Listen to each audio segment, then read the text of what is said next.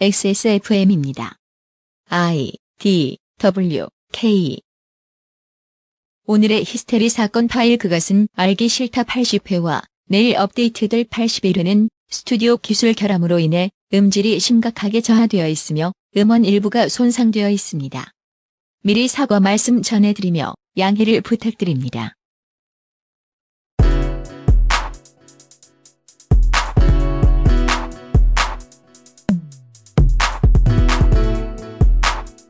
서비스 신청 6개월째 기계만 가져가고 수리는 안 해주다가 지금은 그 기계 우리에게 없으니 소비자가 내놓으라고 주장하는 가전회사가 있답니다. 작은 회사 아니냐고요? 아닙니다. 한국 회사 아니냐고요? 역시 아닙니다. 오늘날 지구상에서 견제받기 가장 힘든 시장 권력을 지닌 회사 중 하나지요. 2014년 6월 두 번째 히스테리 사건 파일 그것은 알기 싫다는 슬로우 뉴스와 함께합니다.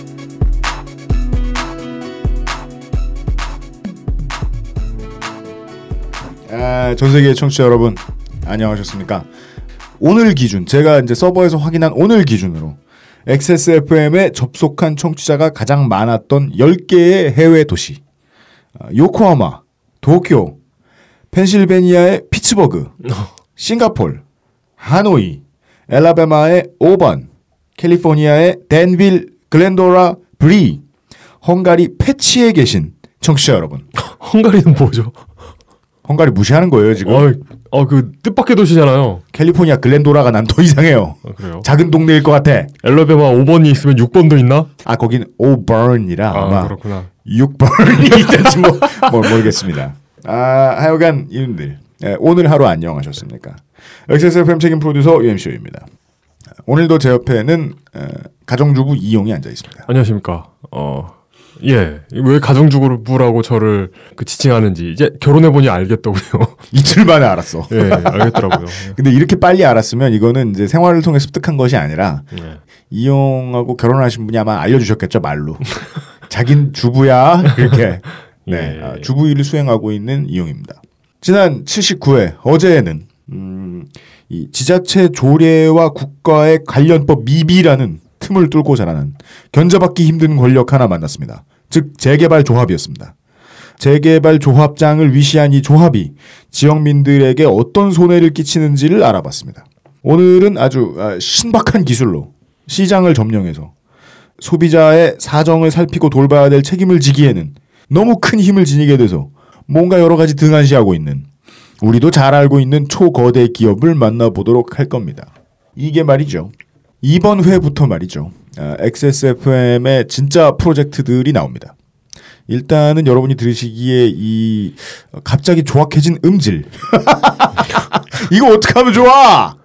아, 음질이 좀 많이 이상해졌을 거예요. 아마 저희들도 지금 녹음을 끝내고 나가서 들어봐야 아는데 예. 에, 저희들이 지난 한 달 동안 이 어, 지방선거 전국을 맞아서 그리고 독립을 맞아서 잠시 성신여대 근처 옥탑방에 몸을 숨겼잖아요. 거기는 녹음실이 아니었어요. 아, 예. 지금도 엘리베이터 없는 어떤 4층 신원을 밝힐 수 없는 스튜디오에 와 있는데. 사실상 옥탑. 네. 스튜디오인데 상당히 방공호 느낌의 sound effect가 나오죠. 청취자 여러분. 네. 죄송합니다. 제가 최대한 문제없이 들리도록 만들겠는데 하여간 이것이 XSFM의 본색이 아닙니다. 이것은 저희가 돈만 벌면 바로 수정할 거고요. 더 중요한 건 그냥 묻히기에는 아까운 보도들이 있는데 기자들이 기레기일 때도 많지만 갑자기 제대로 된 기자로 돌변할 때가 있어요. 기자 정신을 발휘해서 뭔가 취재할 때가 있어요. 근데 이게 묻히면 너무 아까운데 이걸 묻히지 않게 해드리기 위해서 최소한 오버런에 사시는 분이나 하노이에 사시는 분들은 이것을 알 수 있게 해드리기 위해서 네. 네. XSFM이 몇몇 언론사들과 기사 제공 협약 MOU를 구두로 맺었어요. 그냥 지나는 말로 몇 마디 했단 얘기죠. 이렇게 얘기하면 무슨 사귀자 이러고서 딥키스한 것 같은 구두로. 예. 아, 네, 지나가는 말로 몇 마디 했습니다. 에, 앞으로 몇몇 이제 언론사의 보도 내용들을 이 취재하신 분을 직접 모셔가지고 여러분들을 만나 뵐 수 있는 기회를 같이 나눠보도록 하겠는데 그 첫 번째 언론사가 오늘 80회에 등장하는 아, 후속 보도 및 추적 기사 전문 언론 슬로우 뉴스입니다. 네. 네. 오늘은 어, 슬로우 뉴스에 무려 편집장님을 모셔다 놓고 이야기를 나누어 보도록 하겠습니다. 히스테리 사건 파일 그것은 알기 싫다는 에브리온 TV 다 따져봐도 결론은 아로니아진 왕초보의 무한신뢰 컴스테이션 바른 선택 빠른 선택 1599 1599 대리운전이 도와주고 계십니다. XSFM입니다. 안녕하세요. 숨기는 게 없는 조립 PC 업체 컴스테이션의 이경식입니다. 저희 매장에는 말하는 법을 안 배웠나 싶을 정도로 과묵한 조용한 형제들이 일을 하고 있습니다. 조용한 형제들은 언제나 조용해서 호객도 못하고 조용히 일만 합니다. 처음에는 불만이었지만 정직하게 장사하고자 마음먹은 뒤로부터는 이 형제들이 우리 회사의 최고의 자산입니다. 용산 선인상가 21동 1층 130호 컴스테이션에 들르시면 말없이 될 때까지 수리만 하는 조용한 형제들의 서비스를 만나보실 수 있습니다. 컴스테이션은 조용한 형제들과 함께합니다.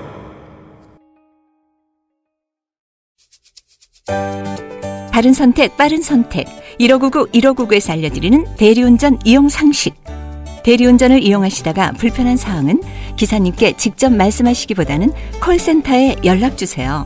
보험, 사고 처리, 기사의 불친절 문제까지 규정에 따라 친절하고 빠르게 처리해드립니다. 문제 처리 원칙이 확실히 준비된 1599, 1599라면 더 안심되겠죠? 바른 선택, 빠른 선택. 1599, 1599에서 전해드렸습니다. 바른 선택, 빠른 선택. 성호 분의 목소리를 들으니까 이게 1599의 1599라는 걸 확실히 아실 수 있겠죠. 이용의 발음으로 들으면 여섯 자리 번호 같아요. 1599 1599의 1599인 것처럼 들리기도 하는데. 예. 예. 아, 부디 1 1599에 1599 그렇답니다. 예. 예. 아, 부디 잘 기억해 주시기를. 제가 그 이 회사 사무실에 직접 몇 번 갔었거든요. 네. 저는 이 1599의 1599 대리운전 이사님 너무 재밌어요. 너무 좋아요. 어, 왜요? 툭 건드리면 계속 대리운전 이야기만 나오세요. 대리운전 뭐 뭐에 대해서 관심 있는 유일한 분야가 대리운전이에요. 대리운전의 모든 분야에 관심이 있을 때 대리운전 외에 다른 분야에 관심이 별로 없으신 것 같아요. 어. 심지어 어, 회사가 안산에 있는데 네. 안산 시내에서 술을 이제 드시고 어떤 청취자분이 드시고 1599에 1599에 전화했는데 어, 뭐 금요일 밤이나 이런 데는 원래 대리운전이나 콜택시 구하기가 하늘의 별따기죠. 그렇죠. 예. 예. 그래서 이 광고와는 싼 값을 이렇게 부르면은 웬만하면 안 옵니다. 어, 예. 대리기사들이 왜 안 오는지에 대해서는 저희들이 대리기사 관련 편에서 이제 설명을 드렸잖아요. 예. 뭐 많이 들으신 분들은 아시겠죠. 예. 그래서 기사님들이 안 나가고 안 나가고 혹은 기사님들이 다 어딘가에 운전하고 계셔가지고 운전할 사람이 없다. 그럼 그- 이사님이 나가요. 아, 본인이 직접. 네. 어. 그리고서는 이제 손님들에게 무슨 고초를 겪었는가 이런 얘기를 막 해주시고 계시더라고요. 음. 예. 지난번에 만났을 땐 그랬는데 이번에 만났을 때는 가끔 손님으로 1599에 1599를 써봐요 이사님이. 진짜요? 어. 그래야죠. 어. 예. 그러고서 기사님이 얼마나 불친절했는가 가지고 또 국정국정하고 계신 거예요. 어, 어. 네. 어, 서비스가 안 좋을 확률은 많은데 문제는 모든 서비스업은 다 마찬가지입니다. 상담하는 사람이나 이 일을 최종 관할하는 사람이나 그 일에 대해서 얼마나 관심이 있고 평상시에 많이 연구하느냐가 제일 중요한 것 같아요. 음, 네. 그 점이 우리가 우리나라 대기업의 물건들을 신뢰하지 않는 부분이기도 한데요. 음. 예. 차에 막 별 관심 없는 사람이 차를 홍보한다거나 AI나 뭐 이런 이런저런 기술들에 관심이 없는 사람들이 우리의 테크토이를 만든다거나 음. 예. 그래서 문제가 생기면 서비스 안 해주고 이게 대한민국의 흔한 이야기인 것처럼 조선 종자들은 좀더 시련을 당해봐야 된다. 아, 이런 말 하고 싶은 분들이 있을지 모르겠지만 오늘 저희가 하고 싶은 얘기는 우리나라 얘기 아닙니다. 네. 예. 캘리포니아 이야기를 하도록 하겠습니다. 캘리포니아의 여러 도시에서 들어주시는 많은 분들 네. 여러분의 지역 경제와 관련이 있는 이야기를 멀리 돌아 해보겠습니다. 캘리포니아에서 디자인된 어떤 제품. 그렇습니다. 예. 중국도 관련이 있죠. 네. 왜냐하면 후한 패드거든요. 네. 어, 71회 만에 나오는 단어네요. 네.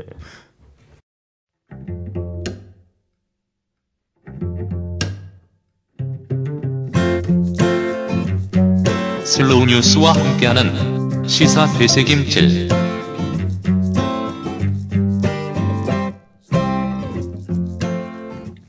조금 전에 저희 둘이 앉아서 아, 다 여러분들께 말씀드렸던 대로 오늘은 XSFM과 MOU를 맺었다는 사실 모르고 계신 예, 아, 아, 고맙습니다. 네, 첫 번째 언론사 아, 슬로우 뉴스의 민노 씨 편집장님이 나와 계십니다. 안녕하십니까?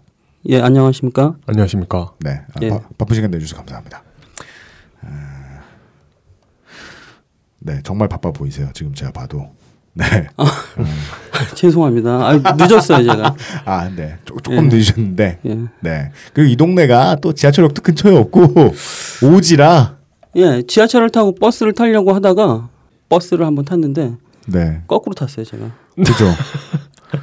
종종 그런 일을 벌여요. 맞아요. 어디 예. 갈때 버스를 타겠다고 이제 마음을 딱 먹었을 때부터 보통 불행이 잘 시작되잖아요. 서울 버스 왜 이런지. 아니 버스가 막 다가와서 욕심이 나서 아 저번에는 분명히 맞기 때문에 났다고요? 네. 예 욕심이 나서 그냥 탔어요. 네.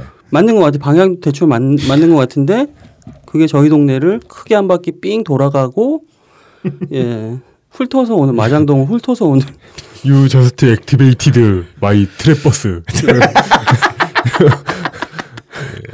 아, 아, 너무 죄송해요 진짜 아, 제, 예. 흑형 기사가 웃고 계셨겠네요. 네, 알겠습니다. 네. 이름을 지금까지 한 번도 얘기 안 했죠. 저희들이 지금 이 시각까지는요. 책임을 어느 정도 수준에까지 물어야 하는지 모르겠습니다. 라고 제가 말씀드리는 것은 이걸 지금 주인공을 애플 코리아라고 이야기해야 될지 애플이라고 이야기해야 될지 모르겠습니다. 하여간 애플이라는 이름이 앞에 달려있는 모 가전회사 컴퓨터 만들고 전화 만드는 회사 그렇죠 와 이 회사가 만든 물건을 하셨다가 피보신 어떤 개인 사용자의 이야기입니다. 이게 이제 흔해 빠진 가전제품 AS 맡겼다가 독박 쓴 얘기 어, 라고 보기에는 조금 유니크한 게 지금까지 7개월이 지났습니다. 음, 예. 이 회사에서 만드는 스마트폰 수리였는데 맡겨놓고 7개월째 아직 못 받고 계십니다. 이 사건의 개요는 슬로우뉴스.kr 슬로우뉴스 홈페이지에 가시면 보실 수는 있는데 보고도 옆에 있는 이용도 저에게 물어봤고 저도 살짝 궁금합니다. 아니 이 일이 왜 이렇게 커졌을까요? 두 가지를 추론을 하는데 일단 맡겼고 부분 수리를 해주겠다라고 서비스 센터에서 대답을 했고 네. 그 대답을 신뢰를 해서 맡겼는데 네. 5일 뒤에 전화가 와요 오원국 씨께 오원국 씨라는 네. 광주에 사시는 분께서 맡기셨어요. 현재까지 피해자로 추정되는 분 그렇죠. 오원국 씨입니다. 단순히 피해자가 아니라 투사 이제 이제 그렇게 됐어요. 소비 소비자 예. 투사 네. 소비자 싸움꾼 네. 원국 씨께서 맡겼고 애플에서는 부분 수리가 가능하다고 했는데 네. 5일 뒤에 전화가 와서 어 이거 못 고치겠다. 34만 원 내고 네. 리퍼폰으로 바꿔가라. 리퍼. 이거 뭐 그 애플 서비스 센터 가 보면 흔히 듣는 얘기죠. 음, 아, 그렇죠. 그렇죠, 그렇죠. 네. 34만 원을 내라. 34만 원을 내라.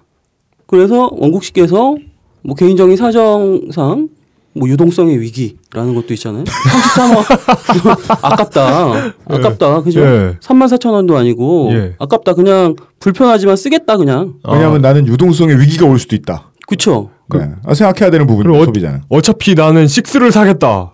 뭐, 라던가. 뭐, 예, 그럴 수도 있고, 네. 어쨌든 버티겠다, 나는. 예, 이, 뭐, 부분적으로 고장났으니까 수리를 맡겼겠죠. 네. 액정이 약간 틀리고, 배터리가 급속하게 방출되는, 방전되는. 오, 그거는 원래 한 달 안에 제가 아는 한으로는 우리나라에서 아이폰 쓰는 사람들은 그거 한 달 안에 갖다 맡기면은 그냥 새 걸로 바꿔 주는 걸로 알았는데. 음, 이게 지금 1년, 1년 아닌가요? 무- 1년입니까? 무상, 무상 AS. 그렇습니까? 저는 한 달 만에 받았거든요. 왜냐면 음. 애플의 제품을 쓰는 유저들이 뭐 예. 다른 나라 어떤지 모르겠지만 한국 사람들은 어느 정도 일정 정도 겁을 먹고 있잖아요. 서비스가 잘 안 될 것이다. 음, 저도 좀 겁을 집어먹고 아이폰을 쓰는 사람인데 예, 예. 그한달 안에 아 무슨 문제가 있나 무슨 문제가 있나 막 눈에 불을 켜고 찾아보다가 음. 뭐, 아, 뭐 배터리 빵, 빨리 방전된다 뭐 색깔이 좀 약간 흐릿하게 나오는 이런 것들 이제 뭐 최대한 증거를 많이 모아서 갖다 줬더니 바꿔주더라고요. 근데 그 이상으로 시간이 넘어갔을 때는 어떻게 해주는 저도 모르거든요. 예, 예. 그건 제가 뭐, 좀 더 확인을 하겠지만, 보통 무상 기간은 1년이고, 네. 1년 동안 별 그 소비자의 어떤 과실이 없이 망가지거나 고장이 나거나 혹은 기기의 어떤 성능에 기본적인 성능에서 이상이 생기면은 네. 당연히 어떤 부가적인 내 돈 내지 않고 당연히 수리를 받겠거니라고 생각 믿는 것이 네. 통상인데 5일 뒤에 전화가 와서 34만 원 내고 찾아가라. 리퍼 받아라. 리퍼 폰으로 찾아가라. 네. 원래 폰을 돌려달라. 원래 폰을 돌려달라 라고 네. 했어요. 근데 네. 아래 애플의 정책상 돌려줄 수가 없겠다. 음. 여기서부터가 황당하죠. 아, 예, 그렇습니다. 아르, 아르헨티나의 유동성 위기도 있는데 어찌 리퍼폰을 돌려줄 수가 예. 있겠느냐 예. 이 사용자야 예. 라고 애플이 도리어 어, 서비스를 맡겨놓은 물건을 못 돌려주겠다고 나왔던 거 여기서부터 아, 예, 황당해지네요. 예. 여기서부터 지금 220일이 가까이 흘렀습니다. 이 슬로우뉴스의 민노씨 편집장님께서 직접 정리해 주신 오원국 대 애플 코리아 chronicle을 잠깐 살펴보면서 얘기를 진행해도 될 것 같아요. 예, 예, 그러시죠. 어, 2013년 11월 14일에 오원국 씨가 다른 여느 고장난 전화기를 가지고 있는 사용자들과 마찬가지로 그렇죠. 서비스를 신청하고 애플에다가 핸드폰을 맡깁니다. 애플은 부분 수리가 가능하다고 얘기해줘요. 그리고 그렇습니다. 편집장님 말씀해 주신 대로 5일 뒤인 2013년 11월 19일에 무슨 스마트폰 AS 얘기하는데 작년 11월 얘기를 하고 있다. 오원국 씨가 수리가 안 된다는 연락을 받아서 그렇습니다. 아, 이것도 예. 아까 말씀해 주신 대로 리퍼폰을 줄 수 있으니까 34만 원을 내라라는 말을 듣습니다. 아니 이게 뭡니까? 나는 리포폰 안 받을 거예요. 라고 선언을 하시죠. 선언을 하십니다. 유동성의 위기가 있을 수도 있고 다른 여러 가지가 있을 수도 있습니다. 그리고 3일이 지나서 오원국 씨는 국민신문고에 입건을 고발하셨습니다. 음, 그렇죠. 예. 억울하면은 뭐 그런 행동들을 하시죠. 보통 이런 예. 행동이 네. 이런 리액션이 나왔던 계기는 아마도 애플이 전화 못 돌려준다라고 얘기했기 때문이었겠죠. 뭐 정책상 돌려줄 수 없다. 이 정책이 뭔지는 제가 굉장히 많이 애플 측과 전화를 했고 네. 또 여러 가지 변호사 소비자 소송을 전문으로 하는 변호사들과도 상의를 하고 제가 할 수 있는 모든 통로를 동원해 봤지만 그 정책이라는 게 무슨 정책인지는 저도 아직 몰라요. 아 혹시 뭐 애플 이거 민주당만큼 어렵군요. 혹시 뭐 어. 야- 야권에 있나? 이- 없나요? 경실련 산하의 소비자 정의센터라는 곳에서 제가 참여를 하고 있는데 어, 이 약관을 지금 분석을 하고 네. 예, 이 문제가 뭔지를 파악하려고 2주째 지금 머리를 싸매고 있는데 딱히 이게 예, 어떤 문제인지가 아직 명백하게 파악은 안 됐고 네. 어쨌든 불공정한 요소들이 많다라고 해서 약관이 불공정하면 이건 약관은 소비자와의 약속이고 계약의 네. 조건이잖아요. 그렇죠. 예. 그래서 이거를 공정위에 어 불공정 약관으로 한번 심사를 해달라. 네. 쉽게 말해서 뭐 일반 용어로 하면 고발하는 네. 이런 청구를 지금 준비 중입니다. 어 아니 그렇다면 이제 야 맞는 장상 상당히 황당한 사건인데 예, 예. 예. 아 이게 한 두 시간 얘기한 것만큼의 황당함이 몰려오는. 이게 이게 그러니까 사안은 한 방에 피로가 확 이 사안은 너무 너무 단순해요. 이게 뭐 들으면은 제 굉장히 많은 분들한테 이 사건을 어, 이런 일이 있었어. 너 한번 들어볼래? 라고 물어보면은 막 되게 진짜 안, 못 믿어 하세요. 네, 일단 시작 발단부터가 말이 안 되잖아요. AS를 맡긴 물건인데 AS 맡은 회사에서 이걸 돌려주지 못하겠다라는 말을 하는 게 갖고 올 때는 마음대로였지만 뭐 이거 이분 네, 다음 다음부터 그 그리고 뭐 약간 이 문제와 관한 약간과 관련된 것은 뭐 팀쿡의 며느리도 모른다 이런 식이잖아요 지금. 근데 애플 측이 가장 잘 알고 있겠죠. 어쨌든. 네, 그래서 애플 측과 제가 굉장히 여러 번 전화를 했다고 했잖아요. 네, 근데 애플의 전화는 정말 뭐랍니까?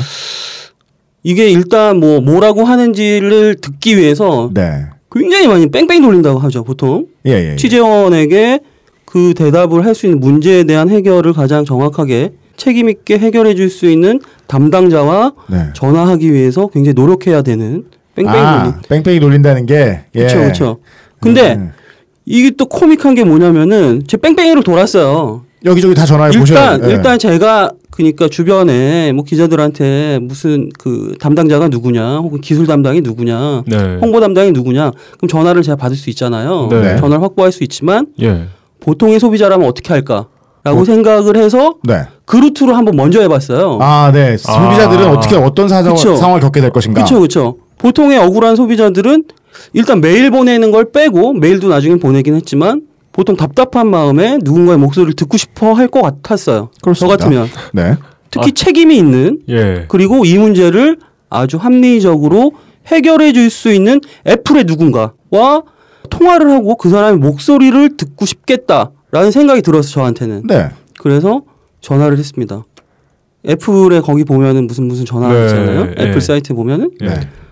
30분을 기다리게 해요. 뺑뺑이를 돌려요. 30분을 기다리게 예, 하네요. 뺑뺑이 돌. 조금 있으면 뭐 알려주겠다. 좀 더 뭐 책임자를 알려주겠다. 알려주겠다. 알려주겠다 해놓고 네. 제 30분을 진짜 계속 동호 반복을 하면서 여러 사람과 통화하게 만듭니까? 아니면 한 사람이 계속 이분들은 너무너무 목소리를 듣건데 착한 분들이에요. 저는 그거는 확신해요. 아, 예. 착한 사람들이 네. 계속 자기가 책임 안 그죠, 지고 옆으로. 옆으로 미룬다. 이분들은 그리고 위탁업체에 분명히 비정규직일 것이다. 아. 이것도 99.9% 확신을 합니다. 전화 받는 어. 분들은 애플 본사 아니다. 아, 저 예전에 그, 그쵸. 대부분 뭐 90%, 99%는 뭐 정직원이 아니죠. 보통. 저 애플- 전화 상담은. 애플 콜센터 비정규직 그 구인 광고 뜬 거 본 적이 있거든요. 네. 그 면접부터 FaceTime으로 봐요. 더, FaceTime. 얘기- 더 얘기해봐요. 더 얘기해봐요. 면접을 FaceTime으로 봐가지고 재택근무합니다. 그래요? 어, 예. 좋다. 그러니까 결국 그러니까 결국 면접 볼 때부터 단 한 번도 회사에 나가보지 않는. 아 여기서 네. 포인트는 예. 실제 책임을 질 수 없는 사람들이 전화를 받게 만드는 시스템을 애플이 가지고 있다. 네. 심지어 그 특히 이런 뭐 좀뭐 개발자 등록을 해, 해가지고 연락을 한다거나 이러면은 네. 어, 심지어 한국말을 잘 못하는 분이 음. 어. 해외에서 받기도 합니다. 이 민노 편집장님께서 그 그 민노 편집장. 민노 편집장께서 예, 예. 말씀해 주신 어, 이 취재 행위를 예, 예, 그렇죠. 하셨던 거는 음. 어, 2013년 11월에 오원국 씨가 이 문제를 겪고 난 다음 한참 뒤의 일이잖아요. 한참 뒤의 일이죠. 아, 이분, 그러니까 슬로우 뉴스로서는 굉장히 이게 의미가 있는 네. 보도였어요. 일단 많이 읽었어요. 아, 어. 안 해도 아 중요하죠 그거. 많이, 많이 읽었고 방송 흐름에 필요 없는 견해가 나오고 있는 네. 것 같은데요. 네. 많은 분들이 그만큼 공감했다라는 게 네. 저희로서는 반가웠고요. 네. 네. 또 의미가 있었다라는 것이 오왕국 씨께서 슬로우 뉴스에 제일 처음 찾아온 거는 아닐 거잖아요. 여기저기 다 갔겠죠. 여기저기 다 갔는데 다 거부했어요. 음. 왜일까요? 거부했거나 혹은 뭐 다룰만 한데 이게 우리 진짜 나는 뭐 회의에 올리겠다. 근데 음. 데스크 보통 이 안건 아이템을 선택할 수 있는 권한을 가진 분 음. 그분한테 뭐 kill을 당했거나 이런 거죠. 네. 근데 소위 말하는 메이저에서 거절당한 아이템을 그래도 슬로우뉴스가 기꺼이 받아서 네. 의미가 있다라고 판단을 해서 받아서 많은 분들에게 알렸다. 그리고 그 이후에는 광주 음, KBS에서도 이 아이템이 보도가 됐고 네. MBC가 한참 싸울 때 또 전화가 왔어요 저한테 한 통. MBC 사회부의 모 기자께서 네. 이 안건 꼭 다루고 싶다. 네. 그리고 사장도 바뀌어서 사장이 좀 심층 보도를 음. 하고 싶어 하는 것 같다 자기 보기에. 제 자리에 아. 비해서. 어. 예. 아, 그 사장이 이제 그런 성향을 갖고 있다. 네. 믿어지진 않았어요 저도 솔직히. 이 믿겨지지 않는 표정으로 말씀하고 전, 있습니다. 전 네. 사장은 사천 시장에 관심이 있었지만 지금 사장은 뭔가 심층 보도. 예. 어. JTBC 같은 이런 것처럼 하고 싶다라고 저한테 전화를 주셔서 꽤 길게 통화를 했어요. 하지만 결국은 안 나갔잖아요. MBC. 예, 보도되지는 못했죠. 어쨌든 그런 차원에서는 저한테 굉장히 각별한 사건이고 예. 지금도 계속 일주일에 한 두세 번 정도는 오원국 씨와 통화를 하면서 서로 걱정을 하죠. 예. 이거 어떻게 해결해야 되냐. 아. 예. 오- 그리고 예, 저희 슬로우 뉴스가 또 인력이 좀 적다 보니까 이 네. 아이템을 계속 좀 더 심층적으로 빨리빨리 반복적으로 네. 조금 조금씩 업데이트를 빨리 해서 내보내고 싶지만 그게 또 저희 편집 철학은 아니에요. 음, 그래서 원국 씨께는 좀 죄송한 마음도 있어요. 이 자리를 빌어서 좀 죄송한 마음을 전달하고 싶은데 네. 원국 씨께서 어 언제 언제 발행되는 거니 도대체? 음. 응? 그 다음 기사 언제 나오냐고 그렇죠. 궁금해하신다. 음. 궁금해하셨는데 제가 좀 많이 늦었어요. 그래서 그 저번 주 금요일 날 네. 부랴부랴 더, 늦- 더 늦어서는 안 되겠다. 네. 그것이 알기 싫다 나가기 전에 네. 발행을 한번 해보자. 네. 라- 라고 생각을 해서 겨우겨우 발행을 했습니다. 세 번 발행을 했습니다. 그래 관련 보도를. 네. 그것이를 그것으로 고치고 싶은 마음을 꾹 참고 아 죄송합니다. 그 다음을 아, 얘기해 예 예. 그 물론 당연히 화가 날 만한 일입니다만은 사람이 reaction을 만한. 소비자가 reaction을 할 때는 소비자의 성격이 어느 정도 드러납니다. 그쵸? 이렇게 효과적으로 비교적 빠르게 움직여 주셨는데 국민신문고에 고발도 하시고 예 예. 그 다음 2013년 11월 26일에는 소비자 피해 구제 보호 접수도 하셨고 예 예. 그 다음에 12월로 넘어가면서 한국 소비자원 광주 지원의 사건 접수, 소비자원 직원과 피해 상담하고 예, 예. 소비자원이 애플 코리아의 조정안까지 제시하도록 하셨는데 이 정도의 성격이 되시는 분은 음. 2013년 11월 12월부터 계속해서 많은 언론사를 만나셨을 건데 이제까지 최초 보도가 들어갔던 게 슬로우 뉴스였고 아 그렇습니다. 네 그때까지 4개월이 걸린 거고 4월 1일에 슬로우 뉴스에 처음 나왔대요. 그 뒤에 나중에 이제 광주 KBS가 뭐 받아 쓴 거죠 좀. 그러면 그 4개월 뒤까지 계속해서 여기저기 언론사들을 많이 오원국 씨께서 알아보셨다. 어, 그렇습니다. 예. 라고 얘기하면 4개월 동안도 예, 예. 애플은 비슷한 액션을 취했을 거라는 거 아니에요. 애플의 원칙은 제가 아까 그 뺑뺑이 돌려서 결국은 예. 그 착한 정말 비정규직 예. 콜센터 직원분께서 어 30분을 저를 기다리게 하고 네. 아 5분만 더, 10분만 더 이렇게 말씀하시고 네. 결국 알려준 정보는 네.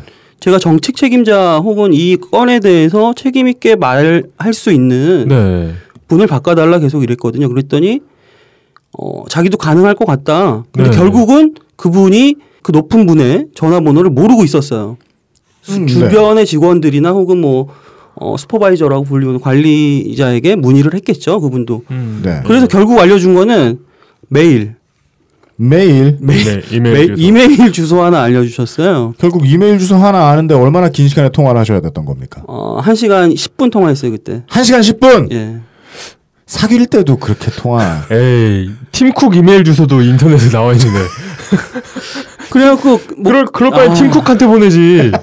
어쨌든 그 1시간, 반, 1시간 10분 통화 끝내고, 주변에 아는 기자들에게 수소문을 해서 애플 쪽에 홍보 누가 담당하느냐. 어쨌든 이게 저는 보도를 해야 되니까 홍보 담당자를 통하는 게 정석이잖아요. 네. 그래서 그분과 그분과도 또 통화를 길게 했어요. 네.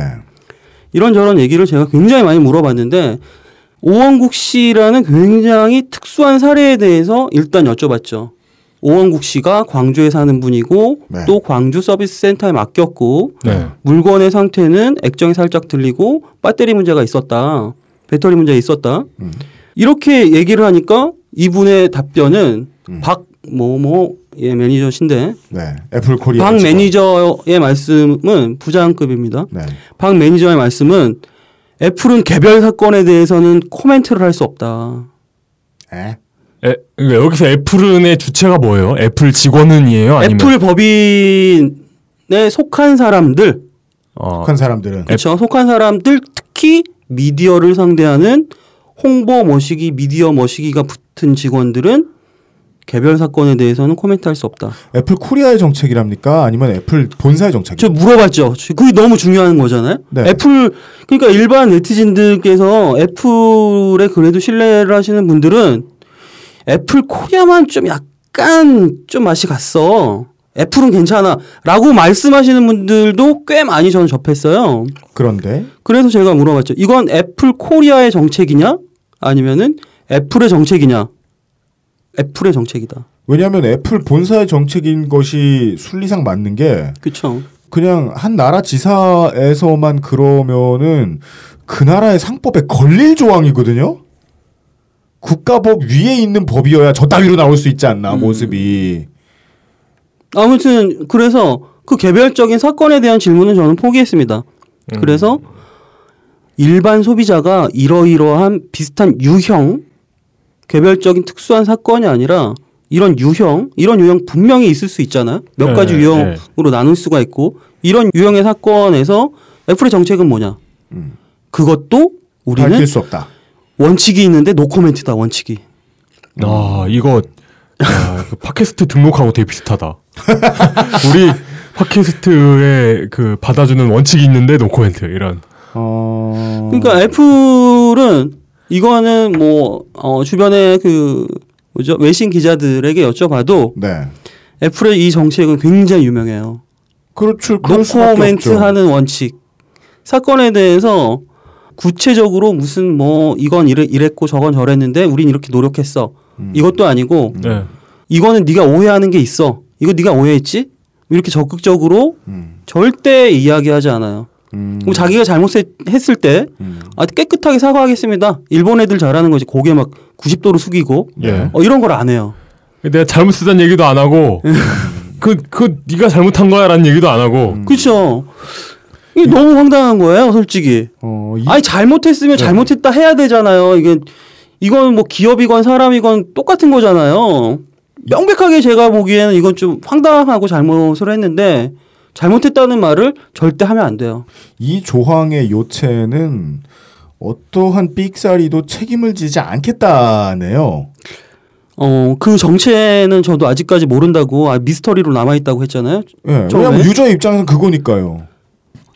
굉장히 다양하게 해석을 하세요. 또 근데 소위 말하는 누가요? 누가요? 애플의 마니아들도 계시고 네네네. 이게 되게 무슨 어 좀 약간 비속어이긴 하지만 앱등이 네, 뭐 삼엽충 예. 뭐 이런 식으로 어떤 특정한 메이커의 마니아들을 서로 막 비방하고 비하하고 막 공격하고 이런 경우 많잖아요. 네. 소위 말하는 어, 애플을 굉장히 좋아하시는 애플 마니아들, 저도 애플을 굉장히 좋아하는데 제품으로서는 좋아하는데 근데 그거하고 여기에 대해서 굉장히 다양하게 막 해석을 하시더라고요. 그 네. 게시판 찌질이들에 대한 이야기도 나와 나올 가치가 있습니까 지금? 아, 물론 뭐 제 옆에도 찌질이 하나 있지만 지금 내 안에 찌질이 있다. 이거는 아무리 똑똑한 사람, 아무리 교수, 아무리 무슨 정말 뭐 인격자도 네. 누구나 가슴속에 찌질이 네. 하나쯤은 있잖아요. 맞아요. 그 제가 하고 싶은 예. 얘기 그거예요. 예. 아무리 고결하신 분들도 예. 뭔가 애착하는 것에 대해서는 뭔가 감정- 삼성을 까고 싶고 뭔가 애플을 빨고 싶어. 누구나 그럴 거라는 거예요. 그럴 수 있죠. 네. 정 반대로 뭔가 삼성에서 나는 민족주의를 느껴. 어, 우리나라 같아. 예. 예. 50 주주의 50%가 외국인이지만 왠지 우리나라 같아. 이거 이런 느낌? 이건희 일가의 안녕이 곧 그쵸, 국가, 그쵸. 국가의 안녕 뭐 이런 느낌. 이게 왠지 무슨 뭐 조선 시대 진짜 와- 왕이 왔기는 그런 느낌이 들지만 왠지 우리나라 같다. 예. 이재용은 우리나라 사람 아니냐. 뭐 이런 이런 느낌? 예. 아니 그 이야기까지는 말을 드리고 싶진 않았지만 하여간 에, 말씀을 해주시니까 그 반응이 뭐 어땠길래 굉장히 디테일해서 저 같은 평범한 아니 진짜로요. 저같이 평범한 사람들은 노 코멘트 하실래요? 뭔가 좀 이해가 이해를 하기가 힘들어요. 대단히 무슨 이렇게 되게 막 복잡해요. 게시판에서 하지만 오원국 씨 문제가 싸움 나는 거 보면 그쵸 그쵸 복잡하지만 그럼에도 불구하고 이 사안은 너무나 너무나 이상하기 때문에 네. 한 8, 90% 제가 체감하기엔 8, 90%의 사람들은 내가 애플 좋아하지만 씨발 좀 너무하다 니네. 어. 네. 어. 이, 이럴 수가 있냐? 이거 뭐 너- 너무하고 안 너무하고를 떠나서 이해가 안 되는데요, 저는. 이거는 그뭐 합리적으로 무슨 정책 어쩌고 저쩌고 본사에 무슨 팀쿡한테 메일 일로 한번 보내보세요. 뭐 영어로 만들어갖고 유튜브에 올려보세요. 굉장히 다양한 조언들이 있지만 네. 왜 그렇게까지 해야 하냐? 그죠. 라고 저는 묻고 싶은 거예요. 그죠. 아, 그니까, 그, 올 초였습니까? 그 캐나다의 모 유저가 그 삼성 갤럭시 X폰, S폰에 대한 그 유튜브 동영상 올렸었잖아요. 그쵸, 그쵸. 예, 그 문제거리 생겼다라는 얘기 듣고서 그 삼성 캐나다에서 삼성 캐나다에서 이거 물건 바꿔줄 테니까 뭐 해줄 테니까 동영상 내리라는 얘기했다가 그쵸, 그쵸. 버큐 동영상 한 번 더 올라왔죠 답장으로. 예. 이게 작년 정확히는 11월인데 네. 이게 바브라 스트레이샌드 효과라는 거 있잖아요. 21세기에 새로 생긴 시사 용어인 스트라이샌드 효과는 정보를 감추려는 노력이 알려지면 그 정보가 더 많이 확산되는 현상을 나타내는 말입니다. 이 말은 해안 침식의 증거 자료를 확보하기 위해 2003년에 모 사진작가가 찍은 캘리포니아 해변 사진을 배우이자 가수 바브라 스트라이샌드가 보고 그중 자신의 해변 저택이 찍힌 사진은 삭제하라는 내용의 소송을 제기했으며 이 사실이 알려지자 스트라이샌드의 의도와는 반대로 엄청나게 많은 사람들이 그의 저택 사진을 인터넷을 통해 확인했던 사건에서 비롯되었습니다. 이 바브라 스트레이샌드 효과와 이 삼성 갤럭시 폰과의 관계는 갤럭시 폰이 갑자기 굉장히 오작동을 일으키고 이, 이 사안에서는 이거 터졌나 불이 났나 뭐 이랬을 어, 배- 거야. 배터리, 네, 네, 배터리. 문제였을 거예요, 예. 근데 삼성에서 너 조용히 하면은 우리가 돈 줄게. 음. 그 대신에 입, 입 쳐다더. 음. 입 꼭 다물어야 돼. 이- 이게 합의서의 조건. 물론 그러니까 정, 정중하게 얘기했겠죠. 네. 안 정중해요. 그냥 되게 냉정해요. 글을 내려달라. 입을 꼭 다물라, 이거. 그러니까 비밀에 대한 의무 조항이 있어요 합의서에는. 어. 아, 이건 아. 우리나라도 똑같고 미국도 똑같고 일본도 똑같을 거예요. 네. 근데 여기서 소비자는 굉장히 모멸감을 느끼는 거죠. 그죠. 나는 잘못한 것도 없고 네가 깨끗이 나를 존중하고 인정하면 내가 이거 뭐 어디 이게 무슨 대단히 재밌는 사건이라고 무슨 떠벌리겠어요. 친구들 정도겠지. 예, 예, 예. 친구들 정, 정도겠지. 네. 아주 친한 사람들, 가족들 정도겠지. 네. 근데 너 절대 이거 다시 한번 이야기하면 안 돼. 입 뻥끗 하지 말아야 돼. 네. 법적으로 분쟁을 다시 일으킬 수는 없어. 이걸로 절대로. 이런 식의 조건을 내세운 거죠. 그래서 얘가 그 합의서를 까버려요. 캐나다 이 청년이. 네. 네. 오원국 씨도 정말 이건 똑같아요. 데자뷰처럼. 음. 네. 애플에서 합의서가 왔고 그 합의서를 저희 슬로우 뉴스에서 공개를 했는데 이 캐나다 청년을 일종의 회유하고 어떻게 보면은 뭐 사람에 따라서는 협박했다라고 느낄 수도 있고 약간 모멸감을 느끼게 하는 삼성의 합의서와 네. 애플이 제시한 법무법인을 통해서 제시한 합의서는 그 내용이 구조적으로 아주 완전히 똑같아요. 어. 아 근데 전, 전 여기서 그 옆으로 새서 좀 궁금한 게 예, 그 예. 책임자가 죽도록 안 나타났잖아요. 네. 책임자는 예. 책임자가 누군지 모르는 거예요. 그러니까 지금. 그러니까 음, 네. 책임자가 누군지도 모르고 죽어도 안 나타나는데 뭐가 날라왔다면 뭔가 공식적인 서류가 날라왔다면 예. 거기 도장 찍은 누군가 있지 않을까요? 애플 코리아의 입장을 법률적으로 완벽하게 똑같은 사람으로 취급한다는 게 대리잖아요. 네. 어, 모 법무법인의 변호사 명의가 되는 거죠. 그게 어. 애플의 입장을 대변하는 거죠. 어, 음. 회사 사람은 절대 안 나타나네요. 회사 사람은 저도 몇몇 이름은 알죠. 예. 어떤 분이 가장 그래도 정책을 대외적으로 어, 대표해서 발언할 수 있나. 근데 여기서 아까 이게 동호 방법이 되겠지만 이분들이 개인적으로 생각을 갖고 있다고 하더라도 네. 제가 이 건 때문에 애플의 그 박 매니저, 박모 매니저님 부장님하고 통화를 자주 해서 어, 그분하고도 조금 친해졌어요. 네. 이분이 이건 오프 더 레코드까지는 아니라서 살짝만 말씀드리면은 자기도 민노 씨가 답답해하는 게 어떤 건지 알겠다. 네. 음. 나도 말할 수 없다 근데 그럼에도 불구하고 이거 약간은 아네 심정도 알겠어. 제가 해석하는 겁니다. 이건 그분이 정확하게 이런 말을 했다라는 게 아니라 네. 네 마음 알겠다. 답답해하는 네 마음 알겠다. 하지만 나는 말 못해. 음.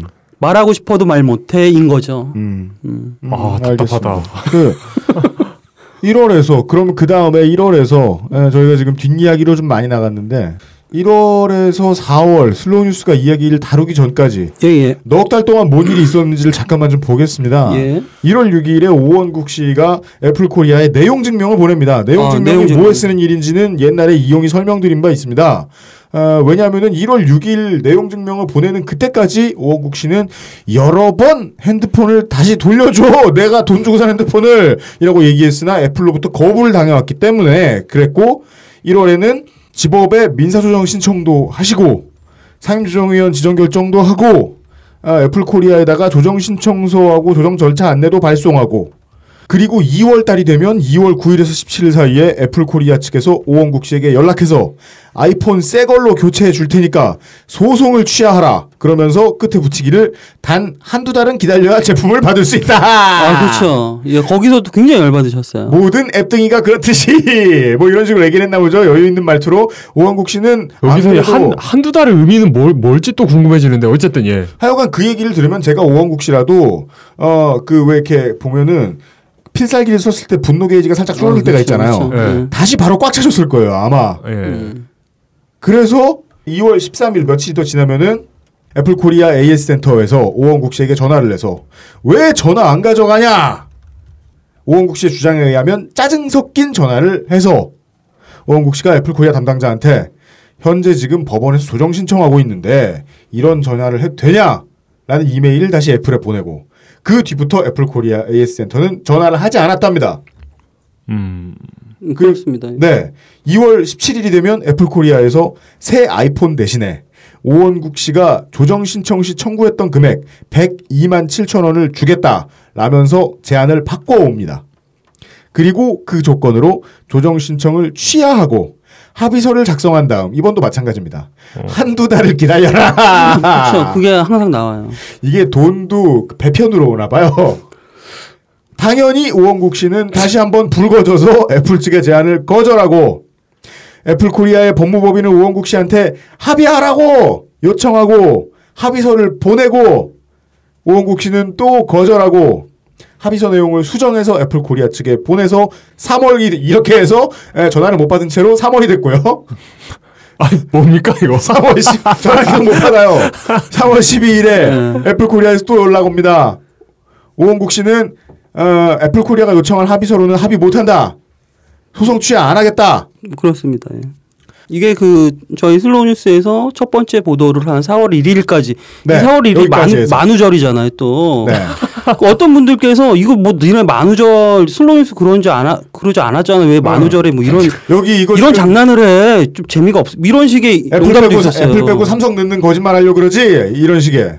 그쵸 이게 이걸 진짜 만우절 조크라고 생각하신 분들도 있어요 진짜. 왜냐면 세계적으로 어. 얼마 전에 비슷한 일이 삼성을 주인공으로 났었기도 하고. 이게 그리고 또 하나 더 강조를 하고 싶은 것이 어, 소비자를 보호하는 곳이 소비자원이잖아요. 네. 광주 소비자원에서 굉장히 적극적으로 네. 오원국 씨의 증언에 따르면 네. 도움을 받았다고 해요. 오원국 씨께서 개인적으로 네. 굉장히 많은 조언을 주셨고 네. 네가 이러 이러 이러한 일을 겪었을 때는 이렇게 이렇게 한번 해봐. 음. 그분은 당연히 자신의 직무에 맞는 네. 소비자가 어려움을 느꼈을 때 부당함을 느꼈을 때 네. 그런 어, 해결 방법으로 어떤 매뉴얼들을 제공을 해, 해 주셨겠죠. 그리고 네. 그분께서 그 담당자께서 애플 코리아 측에 직접 메일까지 보내요. 네. 이렇게 나오네요. 이렇게 좀 원만하게 해결해라 니네 제발. 아, 그러니까 제발 진짜 예. 답답 그분들 답답하셨던 거예요. 제가 아니, 보기에. 아, 이게 뭐라고? 어. 관에서 할 수 있는 말은 제발 정도네요. 제발. 좀- 제발해. 좀 이거 어째- 이거 제가 해석한 건데 제발 좀 이렇게 이렇게 해봐 라고 했지만 애플 쪽 계속 무시하고 이제 그렇게 안 한 거죠. 이게 시간 저 이 슬로우 뉴스에 나와 있는 시간 일정의 기록들을 봐도 물론 6개월이나 걸리긴 했습니다만은 네, 예. 이게 오원국 씨가 혼자 머리를 짜셔가지고 하셨다고 하기에는 분명히 어딘가에서 가이드라인을 제공해주는 조력자가 있었던 것 같은데 그게 어, 관이었군요. 소비자 원 슬로우 뉴스 보도 나가고 4월 11일에 광주 KBS에서도 보도가 나가고 그, 그렇습니다. 예. 14일에 슬로우 뉴스는 두 번째 보도를 하고 네. 4월 25일에 광주지법이 강제 조정을 하는 자리에 애플 코리아 측 대리인이 출석을 안 했다고 써 있네요. 아 그렇습니다. 5월 2일 일주일이 지난 5월 2일에는 법원으로부터 강제 조정문을 받으신 분은 오원국 씨셨겠죠. 피신청인인 애플은 신청인인 오원국에게 2014년 5월 31일까지 100만 원을 지급해라. 신청인은 피신청인으로부터 위 제1항의 금, 돈을 지급받으면 신청인의 휴대폰 반환 청구를 포기한다. 즉 폰은 못 받고 100만 원 받아라. 음, 그렇습니다. 조정 비용은 각자 부담한다. 네, 여기서도 이게 물론 나중에 결론에서 또 말씀드리겠지만 여기서 이렇게 소비자 입장에서 보고 있으면 이미 피로도가 확 쌓입니다. 이게 내 일이라고 생각하고 시뮬레이션을 해보면 이미 이때까지 쓴 시간과 노력이 얼마인데 100만 원 받고 떨어집니까? 더 받고 싶다는 게 아니라 음.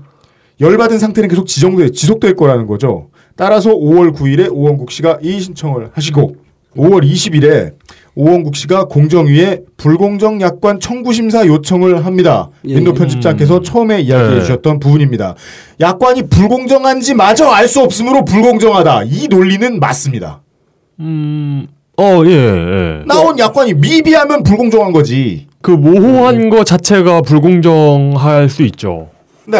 네. 그러니까는 약관은 그리고 보통 회사 분들이 이게 약관이 계약의 조건이기 때문에 절대적이라고 착각하시는 분들도 종종 있는데 음, 예. 예, 예. 이런 건 어디에다 조정을 신청해야 되는 겁니까? 그럼 약관은 공정위의 소관 사항이죠. 공정위. 그렇죠. 음. 공정거래위원회. 이게 5월 20일 날 오원국 씨가 요청을 하셨으니까 이제 아직 한 달이 안 지났으니까 공정위가 뭔가 액션을 취했을 리는 없을 것 같은데요. 어, 거기에 대해서는 제가 소비자 정의센터의 어떤 운영위원을 겸하고 있잖아요.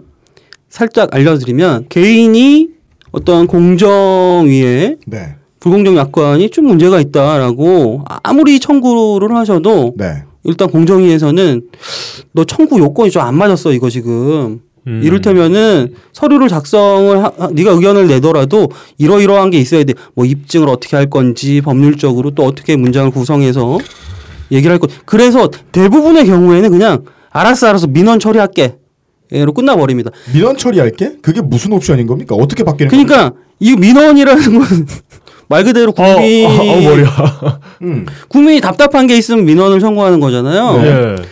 그 네 답답한 마음은 내가 알겠어 해서 끝나버리지 이것을 진짜 공정위가 심사하진 않는다라는 아, 거죠. 아. 그럼 민원으로 받겠다는 얘기는 들었어 혹은 이응 이응 같은 반응이라는 겁니까?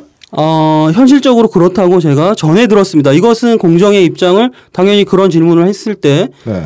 우리 그래 원래 우리 그런 사람들이야라고 하진 않겠죠. 네. 100건이 넘는데요 하루에 보통. 아 하루에 어. 100건이 넘는다. 예. 억울한 사람 얼마나 많게 소비자 중에. 그렇죠. 네, 네. 예. 음. 그러면 좀 더 이렇게 뭐 적극적이신 분들은 좀더 아, 법률적으로 이거는 이 계약을 바꿔야겠구나 조건을 네. 라고 생각하시는 분도 있을 수 있잖아요. 그런 분들이 굉장히 많이 공정위에 이 약관을 좀 바꿔달라고 청구를 하고 있기 때문에 불공정하다고 고발하고 있기 때문에 공정위로서도 업무상 그 모든 것들을 그대로 받아줄 수는 없는 거죠. 어, 하루에 수만 명이 이 약관 심사하고 있을 순 없으므로 그쵸, 그쵸. 정도다. 그러나 저 같은 이제 범부 소비자가 보기에는 어, 그쵸, 그쵸. 예, 음. 민원이라고 넣어놨으면 확인해 줬으면 좋겠는데 음. 가능성은 매우 낮다. 그 시스템을 가능성은. 뭐 1% 미만이라고 생각하시면 될 거예요. 그런 그럴 듯한 기관에 일단 넣어놨으니 알아서 해주겠지라는 음. 생각을 하잖아요. 그 헛된 기대죠, 헛된 기대. 예. 예. 이 시스템을 이해하고 있다면 이런 그 가전기기를 많이 만드는 업체는 불량률을 관리하지 않아도 된다는 편안한 마음을 가지기 쉽겠네요. 그래서 어, 어, 느 정도의 지명도가 있는 시민단체에서 정식으로 음. 뭐 그렇다고 시민이 올리는 개인이 올리는 건 정식이 아니냐. 아, 둘 다 똑같은 어떤 그 마음으로 올리지만 관행상 시민단체 이를테면 경실련이든 참여연대든 네. 어디든 여기서 불공정 심사를 청구했을 때는 그걸 굉장히 무겁게 받아들인다라고 하더라고요. 음. 아, 아, 아, 아. 예, 이것도 좀 아쉽긴 하지만 그게 현실이라고. 아니 저는 합리적으로 음. 이해해요. 예. 음. 아까 참 아쉬운 일이긴 한데 쟤네 떼가 얼마나 큰 줄 아냐. 너네들도 떼로 덤벼라. 음, 그런 거죠. 예. 음. 예, 그런 의도라고 보이긴 보이네요. 이 이제 뭐 오늘은 이제 chronicle만 살피고 있는데 이 문제는 슬로우 뉴스가 후속 보도를 하면 저희들도 판단하에 다시 한번 민노 편집장님 모시든지 할 겁니다. 그저께부로 저희들 녹음하는 기준으로 이제 이제 3일인가 4일 지났나? 예. 음, 그렇죠. 예, 슬로우 뉴스에 올라온 기사를 보면 아, 마지막으로 있던 일은 물론 아, 여러분이 들으시는 시점에서는 예, 오원국 씨가 가지고 있어야 할 아이폰 5가 애플이 반환해주지 않은 지가 218일째 되는 날이고요. 사겼어, 예. 사겼어, 진짜 이 정도. 음. 는 그리고 6월 2일이 마지막 기록이네요. 강남 경찰서 경제 1팀 예, 예. 이 오원국 씨에게 전화를 했대요. 담당 경찰관과 에, 오원국 씨의 통화 내용의 요지는 이렇습니다. 애플 코리아 측의 변호사가 경찰 경찰에다가 의견서를 보내왔다고 알려주고 오원국 씨는 피해자 신분으로 그 의견서를 좀 봐달라 열람해 달라 피, 피의자 신분요? 피해자 피해자, 피해자. 피해자. 예, 예. 아, 예, 예. 경찰 쪽은 수사 서류라서 못 보여준 이게 지금 몇 군데에서 못 보여준다 말 못한다 음, 위 애플에서 보낸 의견서 내용은 담당 형사의 말을 빌리면 지금의 횡령건은 오원국과 애플 코리아가 직접 연관된 사건이 아니다. 라이? 뭔 소리야? 하느님과 사탄이 연관돼 있냐? 간접 연관돼 있다는 건데. 왜 둘 다 연관이 안 돼 있어? 우체국이 문제야? 이거는 근데 또 그럴 수도 있어요. 왜요? 지금 얘기할까요? 네, 어, 애플의 변호사 측의 입장은 네, 민사 사건은 당연히 그 책임이 법률적으로 애플에게 최종적으로 귀속하는 게 맞지만 네. 형사 사건은 형사 사건은 뭐 칼로 찌르고 음, 돈 훔쳐가고 음. 이런 것은 그 행위자가 기준이 되어야 하는 게 아니냐. 법률적으로 법인에게 기속되는 게 아니라 아, 이걸 그 아이폰 횡령건으로 그, 횡- 횡령건으로만 보면 그 형사건이 되는구나. 애플 서비스 센터 예. 광주에 있는 뭐 아무개 씨 홍길동이가 어 가져간 거지. 우린 상관없어.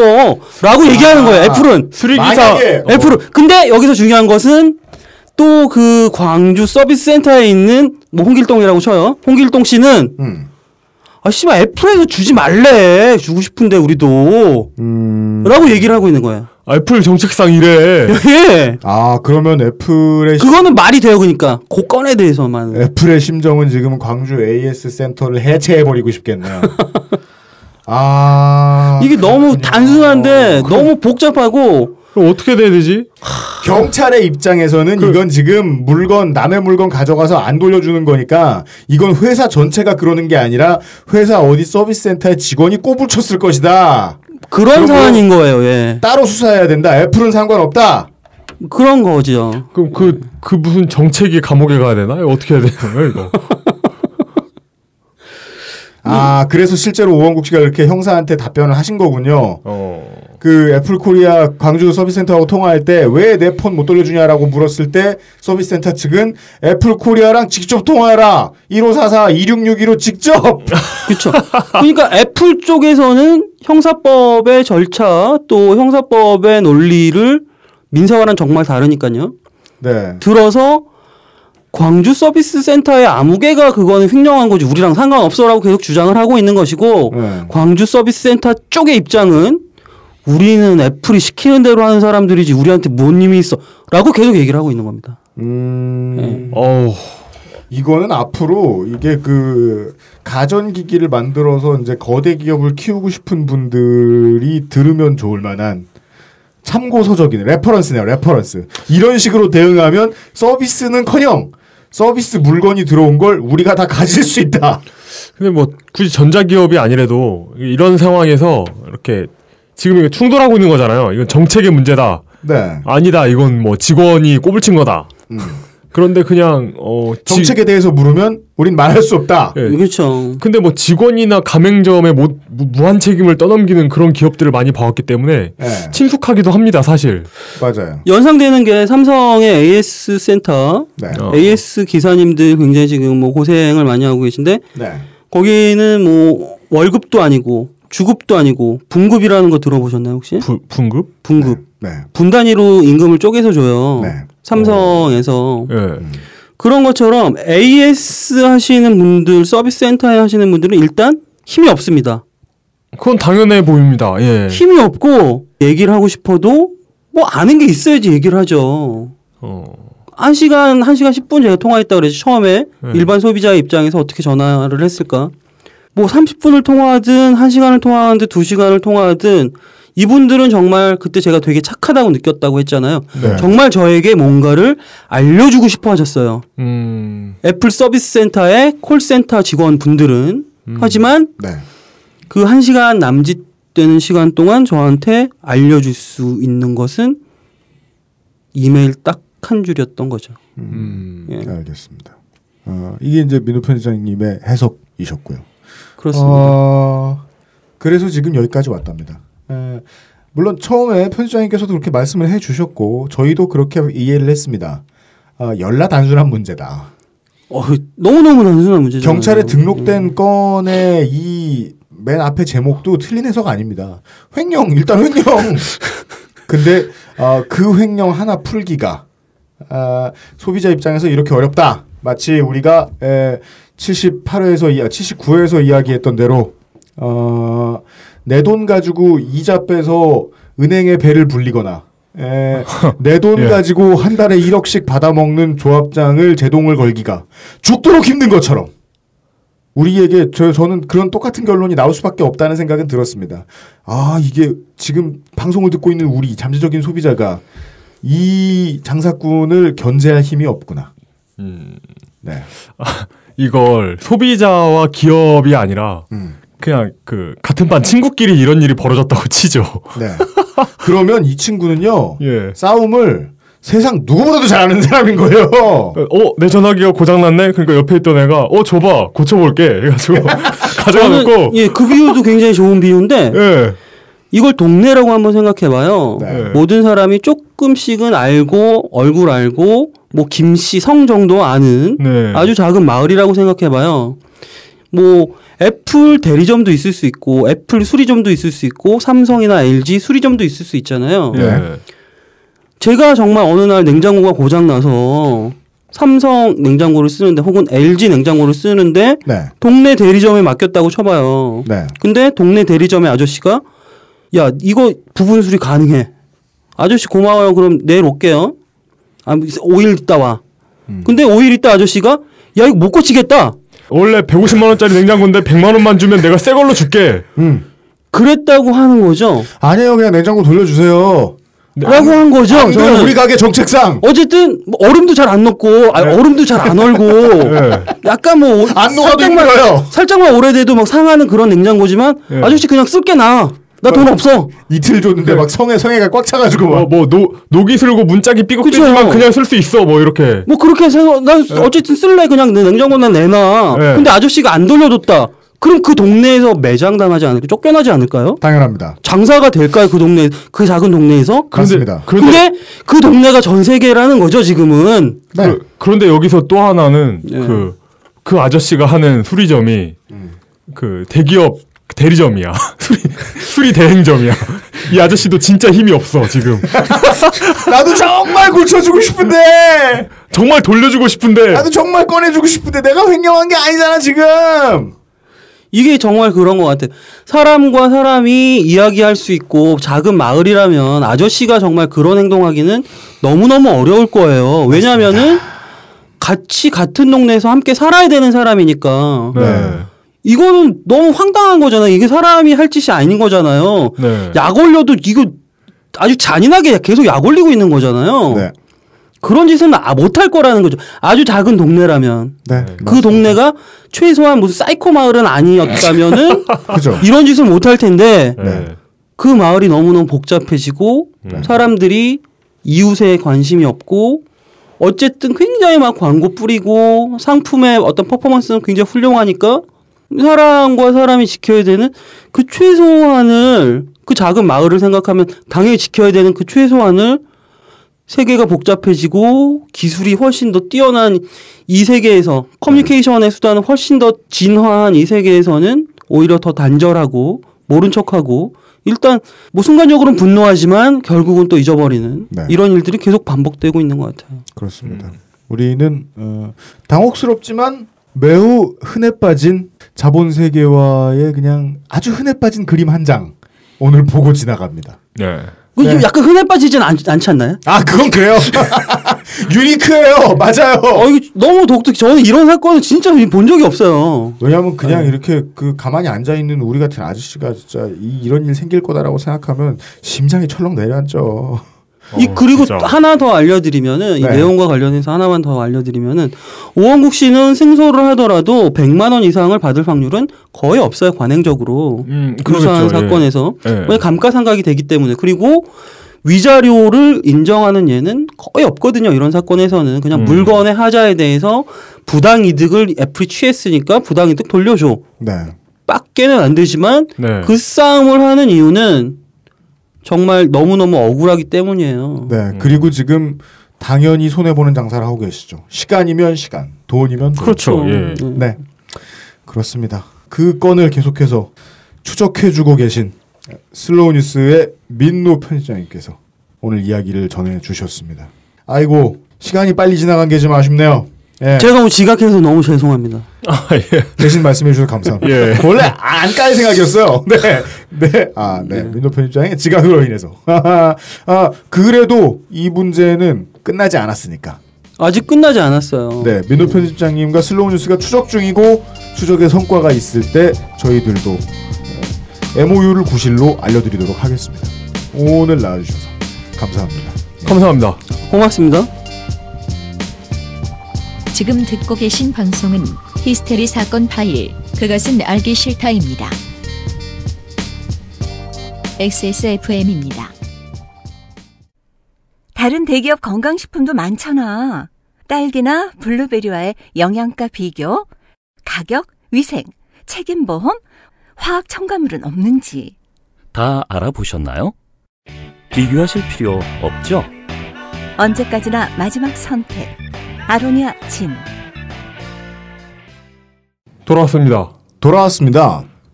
어, 답답한 일에 대한 이야기를 또 들으셨고요.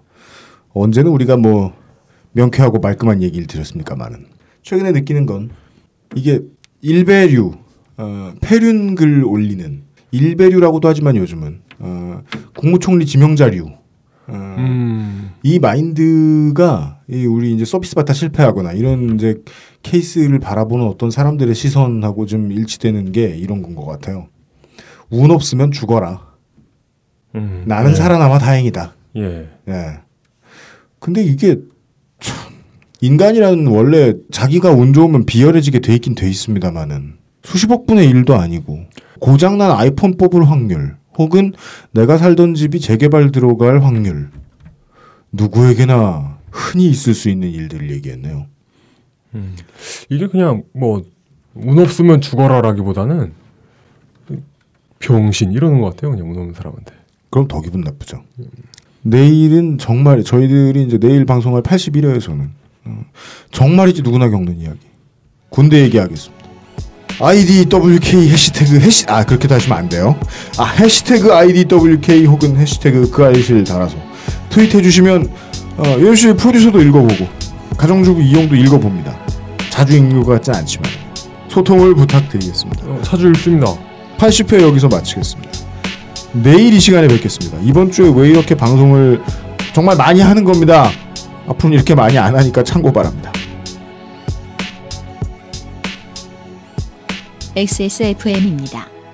I D W K